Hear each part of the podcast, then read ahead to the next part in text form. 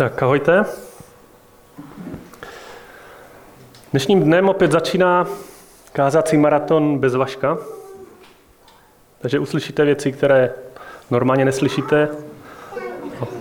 Možná uslyšíte i věci, které byste neměli vůbec slyšet. Doufám, že ne, já jsem se modlil za to dneska ráno, aby to tak nebylo. Dobrý zvuk? Jo? Někdy si jako křesťané říkáme, jak se máme správně chovat jako křesťané. Jak poznám, že se Bohu líbí to, co dělám. Jak by měla vypadat moje cesta do práce, co bych si měl oblízt na sebe, jak bych měl správně žít. A bývá to tak, že tady tyhle otázky si dáváme jako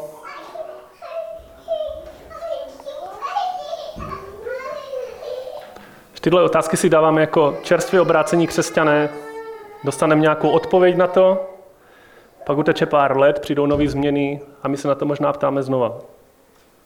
Někdy taky bývají dohady o tom, jestli by křesťan vůbec měl vypadat nějak jinak než někdo, kdo není křesťan. Když si postavíte vedle sebe věřícího člověka, křesťana, a nevěřícího, jaký by měl být rozdíl mezi nimi?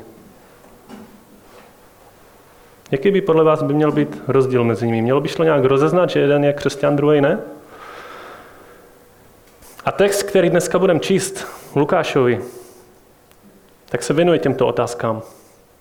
Dnešní text bude vyprávět o lidech, kteří věřili, že znají Boha, věřili, že se Bohu líbí jejich život, věřili, že si oblíkají, co Bůh chce, říkají, co Bůh chce, dělají, co Bůh chce a kdy chce.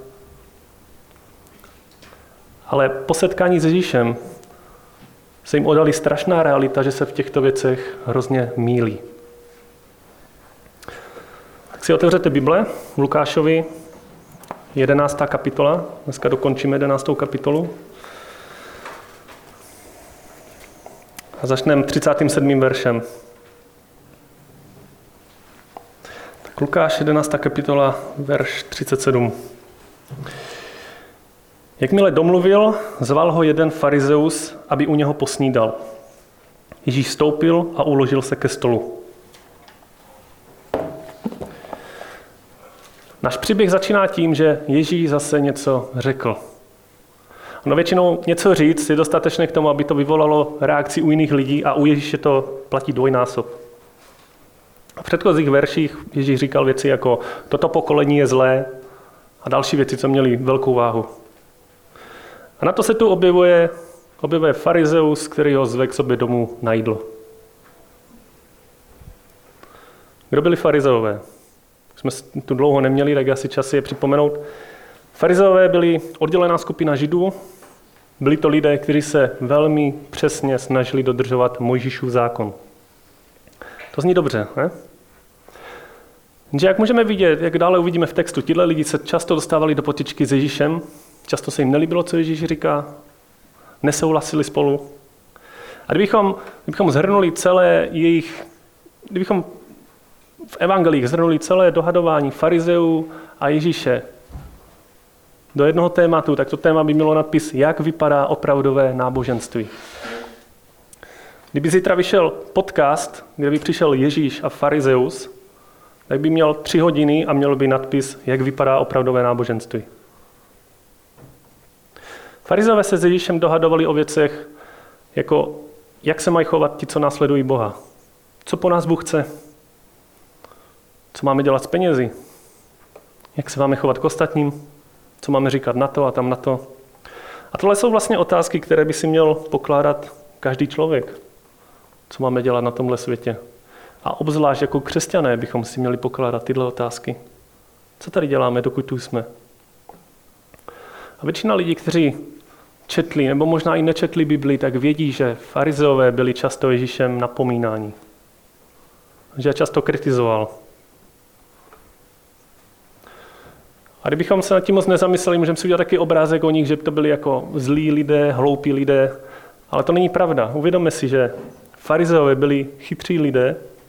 Byli to lidé, jak už jsem řekl, co znali zákon na spaměť a určitě četli část starého zákona mnohem víc než my. Byli to lidé ve vysokém postavení.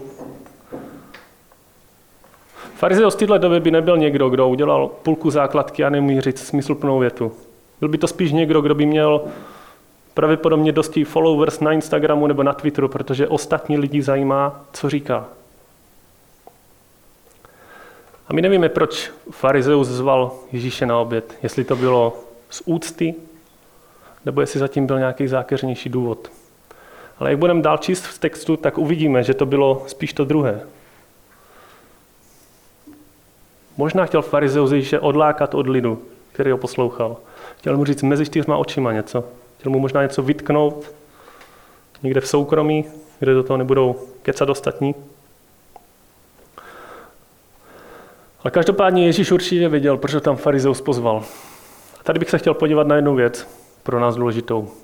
Ježíš vešel k farizeum, i přestože dobře věděl, jak si farizové jsou. Neodmítl, protože věděl, že je to šance dělat dobro pro ostatní lidi. Zkusme se zeptat sami sebe, jestli my chodíme tam, kam nás ostatní zvou. I když nám tam může hrozit nějaké zesměšnění, nějaké narážky, nějaký strach, nějaká nenávist od ostatních, nějaké odmítnutí. Nikdy jako křesťané dostaneme pozvání od nějakého kamaráda nebo kamarádky, přijď k nám v sobotu, bude u nás kalba. A nevím, jestli by každý z nás tam šel. Protože se bojíme, jestli tam znečistíme nebo nevím co. Ale vidíme, že Ježíš jde tam, kde bude pokoušen, kde k němu ostatní se nebudou chovat tak, jak by chtěl. Tam se nad tím, jestli chodíš tam, kam tě ostatní zvou. A jestli tě vůbec ostatní zvou někam. Jestli tě nikdo nikam nezve, tak se možná zeptej, proč mě nikdo nikam nezve, proč se mnou nechce trávit čas nikdo. Pojďme dál. Verš 38. Farizeus se podivil, když uviděl, že se před jídlem nejprve neomil.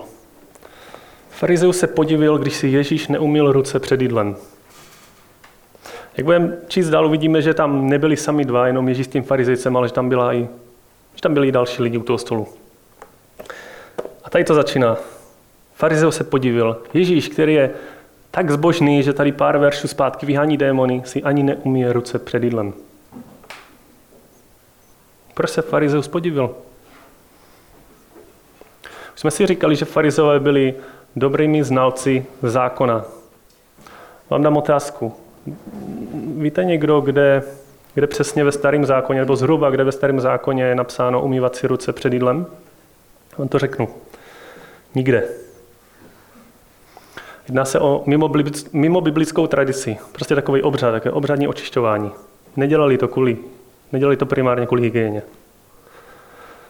A my třeba tady v Česku očekáváme, že když k tam přijde návštěva, tak čekáme, jestli sundají boty. Teda pokud nepřijde nějaký Američan, v tom případě se pak podivujeme, jak ten farizeus tady asi.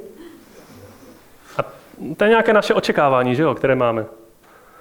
Ale to není přesně to, co měl ten farizeus. Pro farizea to byla náboženská povinnost. Farizeus musel cítit takový uražení, že Ježíš tohle neudělal. Já jsem přemýšlel, co my děláme za tradice, které jsou ve starém zákoně. Nebo prostě v zákoně. Které nám Bůh neříká, že máme dělat. Je mi jasný, že si nikdo z nás tady neumývá ruce před jídlem kvůli tomu, že by si myslel, že Bůh to po něm požaduje.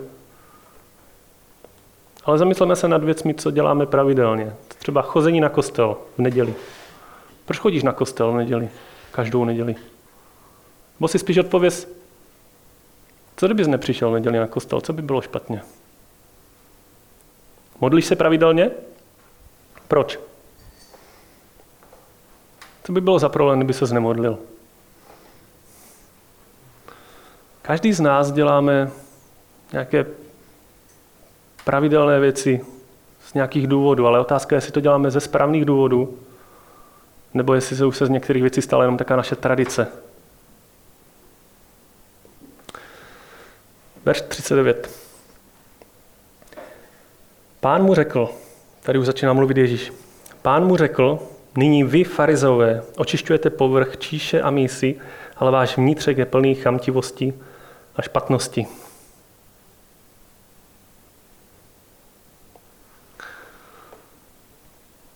Farizeus naráží na Ježíšovi neumité ruce. Co na to říká Ježíš? Ježíš jakoby říká, ne, ne, počkej, ty seš ten, kdo tady má problém. A text, který dnes máme před sebou, je o náboženství, které zde mají farizeové, náboženství, které mají farizeové a o tom, jak Ježíš ukazuje prázdnotu a nebezpečí tohoto náboženství, které vede do záhuby.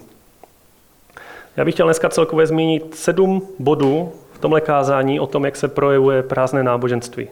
Bo možná bychom to mohli nazvat, jak se projevuje naše vlastní náboženství.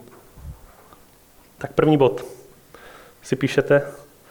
První bod je, prázdné náboženství se zaměřuje na vnější věci. Prázdné náboženství se zaměřuje na vnější věci. Nyní vy, farizové, očišťujete povrch čiše a mísy. Nesmíme si představovat, že tady farizové očišťují skleničky, misky na vodu a na jídlo, protože, jak se dočteme, tak farizové pravděpodobně tohle očišťovali velmi dobře. Ježíš tady napomíná farizejce, že navenek svými skutky vypadají čistě a krásně, ale uvnitř jsou špatní a chamtiví.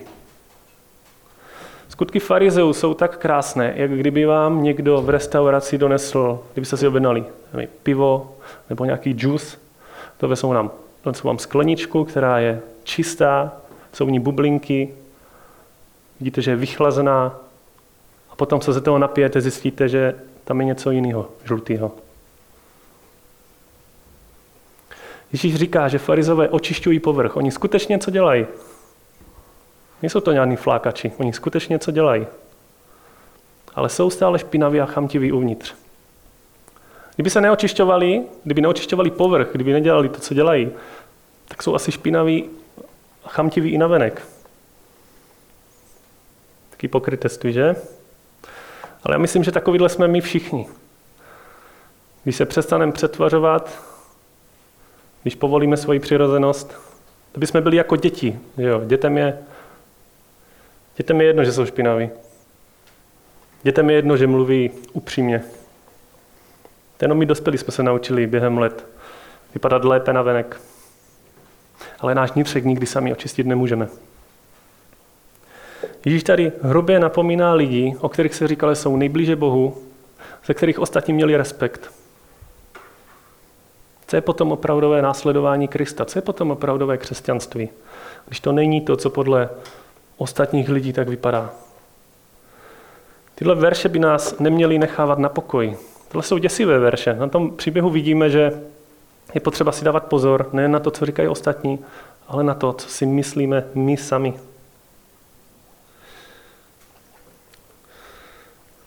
Další verš. Pošetilci. Což ten, který učinil zevnějšek, neučinil také vnitřek? Pošetilci. Kralická Bible říká blázni. Další zajímavý popis pro tohle slovo je mající nepatrný rozměr do hloubky. Proč jim to Ježíš říká? Ježíš jim říká, jakoby, vy si umýváte ruce, to je super, si umýváte vnějšek, ale proč si stejně takhle nesnažíte umývat váš vnitřek, když i vnitřek stvořil Bůh? Bůh stvořil zevnějšek i vnitřek, což znamená, že Bůh po nás požaduje, abychom správně používali jak zevnějšek, tak i vnitřek. Zkus se ty zamyslet, kde používáš zevnějšek a ne vnitřek. Četl jsi Biblii tenhle týden? A pamatuješ si, co tam bylo? Nebo jsi to četl jenom, aby si mohl říct, že jsi to přečetl? A pokud by tvá odpověď byla, že čteš Bibli, aby znal, co tam je, tak si uvědom, že Ježíš tady hrozně napomíná lidi, kteří znali svoji Bibli na spaměť, svůj zákon na spaměť. Nebo modlil se tenhle týden? Z jakého důvodu? Z dobrých důvodů? Nebo aby si mohl říct, že Bůh vidí, že se zmodlil? Jak pozná, že jsi před Bohem přijat a zachráněn? Opravdu jsi se obrátil a chceš dát Bohu vše ve svém životě, protože víš, že mu nikdy nevrátíš to, co on dal tobě? Nebo si jen ve svém životě řekl modlitbu, setkáváš se s křesťany, někdy možná, a myslíš si, že tady to vnější chování, vnější dobře vypadající je všechno, co Bůh po tobě požaduje.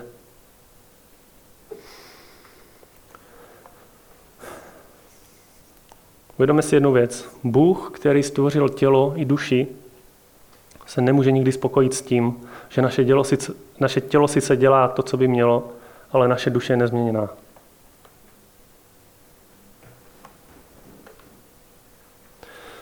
Verš 41.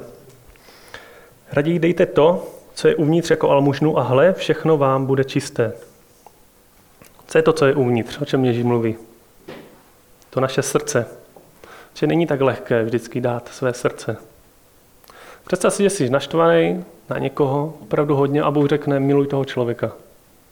Tak bude mnohem jednodušší se na něj usmívat, i když ho uvnitř pořád třeba nenávidíš nebo si naštvaný, než abys opravdu změnil svůj stav, opravdu přestal být naštvaný bez ohledu na to, jak se tváříš. Je to přímo nemožné. Raději dejte to, co je uvnitř jako almužnu a hle, všechno vám bude čisté. Ježíš tady jakoby říká, já vám řeknu, jak opravdu očistit tuhle nádobu. Podělte se o její vnitřek s ostatními lidmi, s chudšími lidmi, s lidmi, co to potřebují. A tohle se dá říct o nádobě, ve které je jídlo a mnohem víc o nádobě, kterou je naše tělo. Nebo o našem času, o našich penězích, o naší energii. Zamysli se nad tím, jak používáš svůj čas, peníze, energii a další věci, co máš. Nebojíš se to obětovat pro ostatní? Nebo se to snažíš jenom používat tak, aby to, abys, abys vypadal na venek lepší, než doopravdy si? A proč nám Ježíš říká, že tohle máme dělat? Proč, proč nám Ježíš může říct, že tohle máme dělat?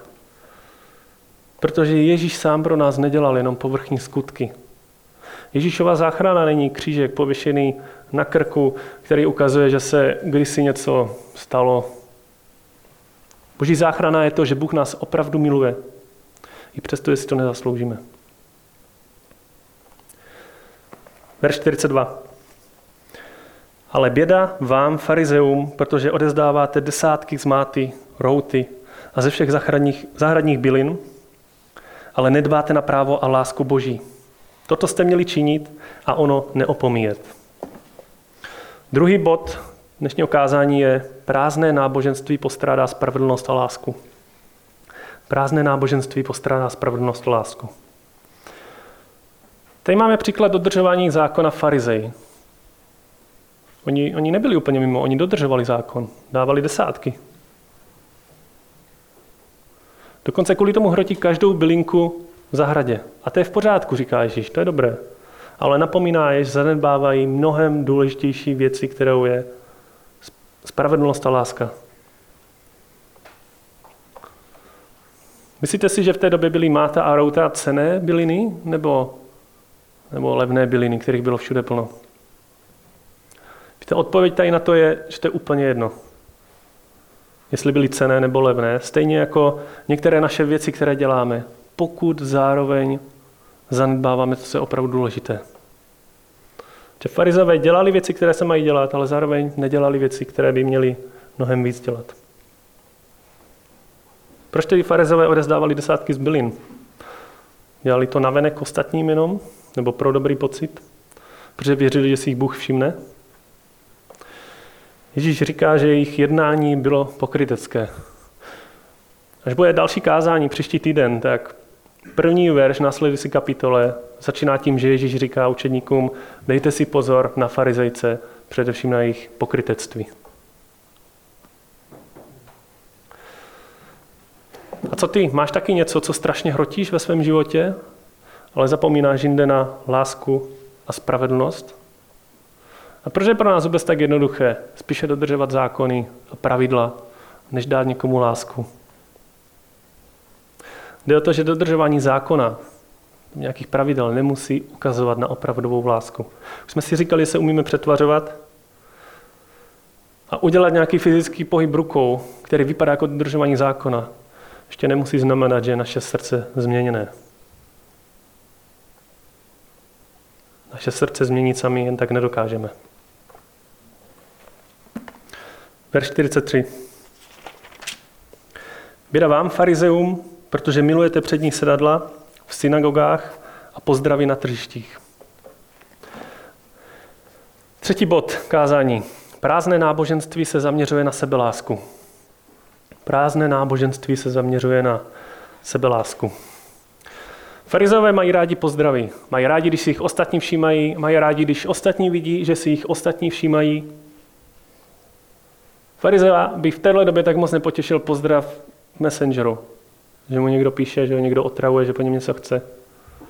Ale určitě by ho mnohem víc potěšil pozdrav nebo přání na facebookové zdi, kde ostatní vidí, že mu někdo přeje. Nebo naopak, řekl bych, že farizeus v této době by nebyl člověk, který popřeje někomu k narozeninám nebo k svátku v soukromí osobně. Ale určitě by to plcnul někam na internet, na zeď facebookovou, aby ostatní viděli, že někomu popřál. Takové to přání k svátku, kde vás ostačí, označí s ostatníma lidma, co neznáte a je tam všenej, Josef Procházka, Josef Novák, Josef nevím kdo. Podívejme se na Krista. Podívejme se na Krista. Ježíš nehledal, kdo by ho pozdravil. Ježíš nehledal sedadla vepředu, kde by ho všichni obdivovali. Ježíš hledal, jak může něco udělat pro ostatní. Jak může něco užitečného říct ostatním.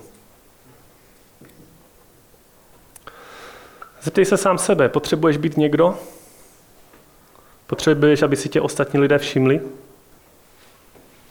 Snažíš se chovat dobře, správně, zbožně, spíše před ostatními lidmi? Nebo to dokážeš i sám soukromí, protože věříš, že důležité, jestli to vidí Bůh, než jestli to vidí ostatní?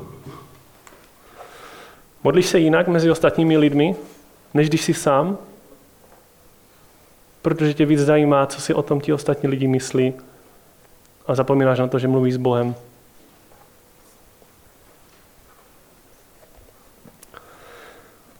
Jdeme dál, verš 44.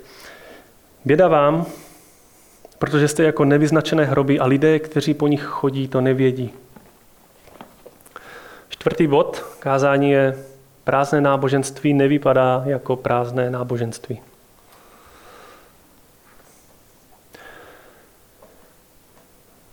Zkuste, zkuste, mi říct, zkuste si říct, kdo je podle vás nejvíce zlý člověk v Bibli? Kdo je nejvíce zlý člověk v Bibli? Bych řekl, že to bude asi ten, o kom to říká sám Ježíš. Vidíme, že Ježíš tady má strašně moc co říct špatného o farizejcích a následně pak o zákonicích. Snad víc než o jiných lidech, kteří vypadají na první pohled hůř než tady tyhle. Proč to tak je? Myslím, že Ježíš tohle říká, protože to říká lidem, na kterých to vůbec nejde vidět. To je na tom nejhorší. To znamená, že jim říká, že jsou jako nevyznačené hroby. Když se podíváme na to, co v té době byl vyznačený hrob. Já přečtu verš z numery 19.16, kde se píše Kdokoliv by se v otevřené krajině dotkl zabitého mečem, anebo mrtvého, lidských kostí či hrobu, bude po sedm dní nečistý. Ten, kdo se dotknul hrobu, byl sedm dní nečistý. A proto v té době se hroby označovaly pravidelně jednou ročně, aby lidi viděli, kde jsou hroby a kde nemají šlapat, aby nebyli nečistí.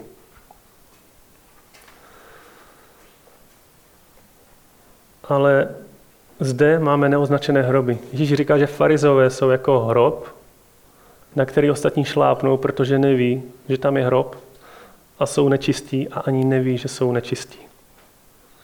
Tohle je hrozná představa. Lidé, kteří následovali farizejce, byli obalamucení, byli svedení z cesty a vůbec o tom nevěděli. Zkus se zamyslet nad sebou, jestli ty sám usiluješ o to, aby tě ostatní mohli následovat. Abys byl někým, koho by ostatní mohli následovat. Jestli zrovna teď tě můžou ostatní následovat. Jestli máš lidi kam vést, aspoň něčem. Proč ano, proč ne?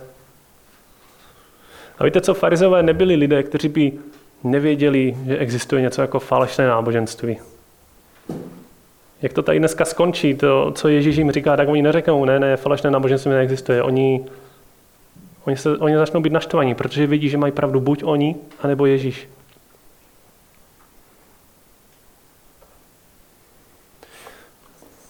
Verš 45. Na tomu jeden ze zákonníků řekl, učiteli, když toto říkáš, urážíš také nás. Zákonník Trigert.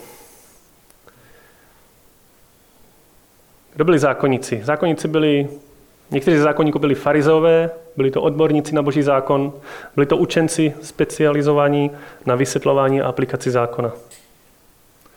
Ježíš napomíná několika verší farizejce a najednou se ozve jeden zákonník, který říká, počkej, počkej, ty mluvíš o nás. Takže tady máme druhou skupinu lidí, kteří jsou nadupaní věřící, znalci písma, ale Ježíš zhrnuje obě do jednoho pytle a nazývá, že jsou mimo. A vypadá to, že zákonníci ani farizové nemají moc rádi, když Ježíš mluví. A co ty, máš rád, když Bůh mluví? Nebo tě někdy uráží to, co říká? A raději bys to neslyšel, nebo nějak pozměnil, nebo přeskočil Bibli? Protože pokud žiješ prázdné náboženství, tak by se tě tento text měl dotknout a možná tě i urazit. Verš 46. A Ježíš reaguje na to, co říkal zákonník. On řekl, i vám, zákonníkům, běda, neboť zatěžujete lidi neúnosnými břemeny a sami se těch břemen ani jedním svým prstem nedotýkáte. Nás přivádí k pátému bodu, který je prázdné náboženství zatěžuje lidi. Prázdné náboženství zatěžuje lidi. Zákonníci měli tendenci uvalovat neúnosná velká břemena mimo biblických tradic na ostatní lidi. Ale Bůh po nás nechce, abychom vymýšleli nová pravidla ostatním lidem, která nejsou schopni unést. Bůh chce, abychom pomáhali lidem nést břemena, která už dávno mají. Přesně tohle udělal Ježíš. Ježíš nepřišel, aby nám dal další návody, další zákony, další pomůcky na život, ale aby nám dal sám sebe. Co ty, jsou pro tebe nějaké zvyky důležitější než láska? Stává se ti, že se s někým hádáš, protože nedělá něco, co by podle tebe měl? Býváš kvůli tomu naštvaný? Pak se možná snažíš dodržovat nějaké zvyky, které jsou pro tebe důležitější než láska k ostatním. To je to, co tady Ježíš odsuzuje. A co jako křesťan říkáš ostatním lidem? Říkáš lidem o tom, co Bůh udělal pro nás, nebo spíše o tom, co by oni měli dělat, co by měli říkat, jak by se měli chovat? Ukazuješ lidem svobodu, která je v Kristu, nebo je tahle svoboda spíše zakryta požadavky, kterými máš na ostatní lidi?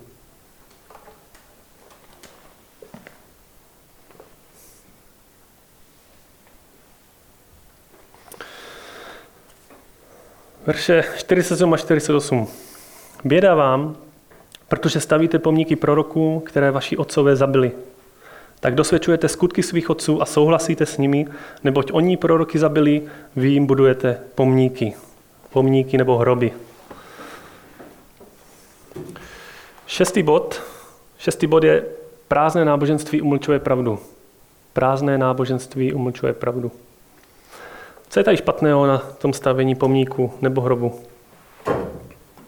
Zákonníci se možná domnívali, že pomníky poctí, poctí zabité proroky, ale ve skutečnosti tihle zákonníci měli spíše více společného s těmi lidmi, kteří je zabili.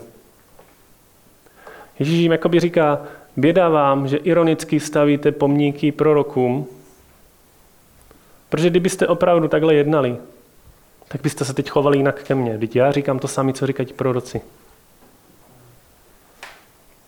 Zákonníci říkají, že kdyby žili ve dnech svých otců, tak by neměli podíl na prolevání krve. Ale přitom už teď promýšlí, jak zabít Ježíše.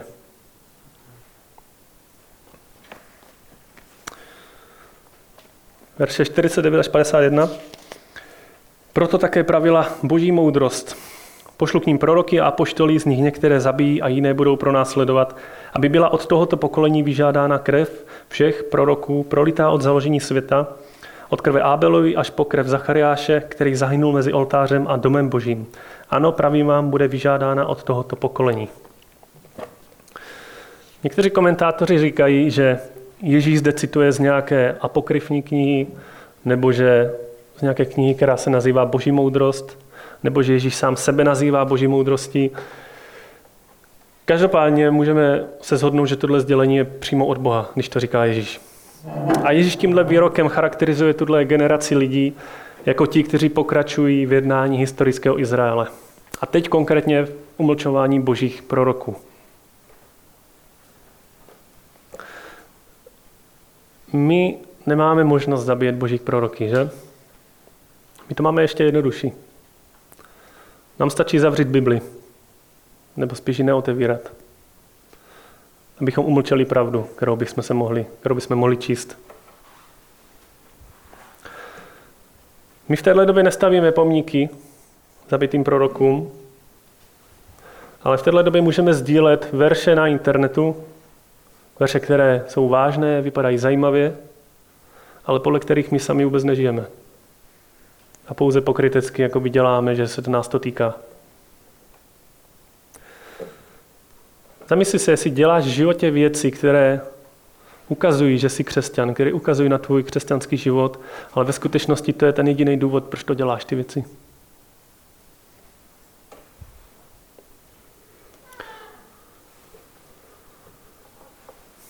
Verš 52.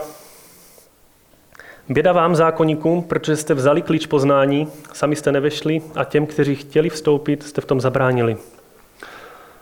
Poslední bod, sedmý. Prázdné náboženství neosvobozuje a nezachraňuje. Prázdné náboženství neosvobozuje a nezachraňuje. A na konci ještě ty body zhrnu jednou, kdyby vám něco chybilo. Tady čteme, že zákonníci uzamkli pravdu písma a klíč k ní zahodili tím, že Boží slovo zatížili vlastními výklady a vlastními tradicemi. Běda zde směřuje k zákonníkům, kteří si říkali vykladači zákona, kteří měli vykládat zákon, ale vůbec to nedělali. Místo toho, aby pomáhali lidem vstoupit do svobody, tak na ně dávali další a další, další břemena. Jak tohle to souvisí s námi? Co to znamená pro nás ten verš? My oproti zákonníkům a farizeům máme i nový zákon. Ten si oni přečíst nemohli v té době. Máme zcela dostatečně zevěnou celou pravdu o boží záchraně, která je tady pro každého, kdo věří. Máme klíč poznání a předáváme ho ostatním, nebo si to necháváme spíše pro sebe. Říkáme ostatním tady o té skvělé velké věci důležité, kterou, kterou sami víme. A možná, možná, že máš dobrý důvod, proč to ostatním lidem neříkáš. Možná jenom nechceš někomu jinému doporučovat to, co tobě samotnému vůbec nepomáhá. A zkus si odpovědět upřímně. Cítíš se díky Ježíšovi svobodnější a zachráněný? Nebo kdyby se rozhodl od zítřka na týden nebýt křesťanem, tak by se cítil lépe a svobodněji.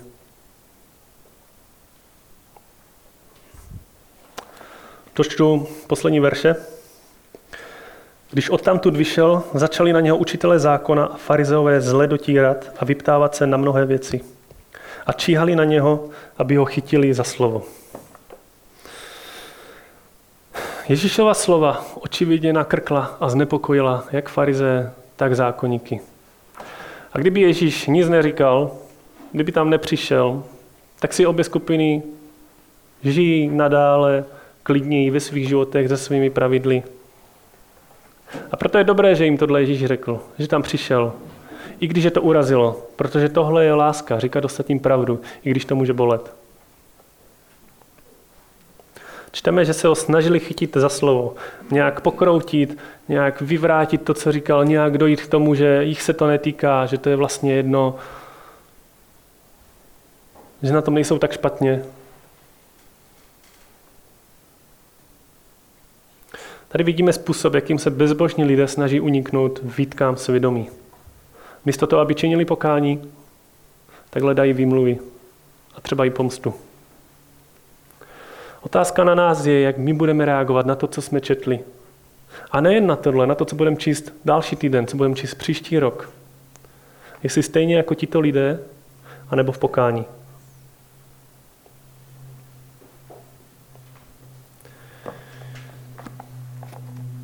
Hlavní věc, kterou chci, abychom si dneska uvědomili, je, že Bůh po nás chce opravdové obrácení a lásku, která vzniká z vnitřní změny Ne vnější pokrytecké chování, které se zaměřuje na nás a ne na Boha.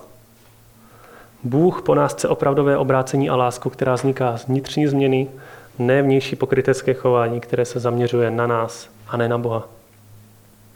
A nevěřme té hrozné lži, že Bůh se dívá hlavně na naše skutky, že se dívá na venek, na to, co děláme. Protože Bůh vidí mnohem hlouběji, dívá se na naše srdce, Bůh se dívá na naše motivy, proč děláme cokoliv, co děláme. Vidí, jestli opravdu milujeme, nebo jenom počítáme stonky máty jako farizeové. Tento úsek nám ukazuje důležitou věc, že ti navenek nejzbožnější lidé, se kterých i mnozí ostatní mají respekt, mohou doopravdy být ti nejhorší a velmi nebezpeční lidé. Text nám ukazuje, že opravdová změna začíná v srdci, ne v chování. Opravdovou změnu dělá Bůh, ne my na nás. Dělají Bůh v nás, ne my na nás. Ještě jednou zhrnu těch sedm bodů a něco k tomu řeknu. První bod byl, prázdné náboženství se zaměřuje na vnější věci. Ale Ježíš přišel, aby změnil naše srdce a dal nám sám sebe. Prázdné náboženství postrádá spravedlnost a lásku, byl druhý bod. Ale Ježíš přišel, aby změnil orientaci našeho srdce a naší lásky tím, že sám naplnil svoji spravedlností požadavek zákona, což my jsme nedokázali. Třetí bod. Prázdné náboženství se zaměřuje na sebe lásku, ale Ježíš zaměřoval svou lásku na ostatní. Proto je pro mě důležitější Ježíš než moje reputace před ostatními. Čtvrtý bod. Prázdné náboženství nevypadá jako prázdné náboženství. Ale Ježíš nám dává novou identitu, když nás nazývá synové a dcery a svá slova potvrzuje tím, že stal z mrtvých. Pátý bod. Prázdné náboženství zatěžuje lidi, ale Ježíš nám dává svobodu a odpočinek v něm samotným a ne strach z toho, jestli jsme udělali dostatek my sami. Šestý bod. Prázdné náboženství umlčuje pravdu, ale Ježíš sám je pro nás pravda i život. A poslední bod sedmý. Prázdné náboženství neosvobozuje a nezachraňuje, ale Ježíš je naše naděje jak v životě, tak ve smrti a nejsou to naše skutky.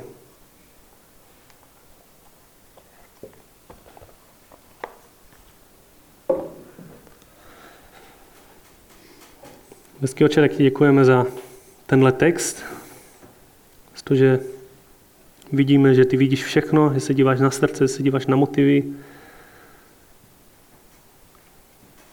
Musím tě za to, aby z nás usvědčil každého z nás, jestli, jestli žijeme něčem jak farizeové nebo jako zákonníci, jestli žijeme něčem povrchně, jestli se někde víc díváme na naše skutky a zapomínáme na to, že ty jsi ten, kdo, kdo nás změní, ty jsi ten, kdo dělá velkou změnu v našem životě. A děkuji ti za to, že Ježíš sám přišel, aby, aby udělal něco pro nás. Ježíš sám to myslel to opravdu s námi. Tě prosím, ať, ať na tohle nezapomínáme, ať tohle je náš, naše hlavní věc v životě, která nás pozbuzuje. Prosím, abychom používali jak vnější, tak vnitřek pro tvou slávu. Amen.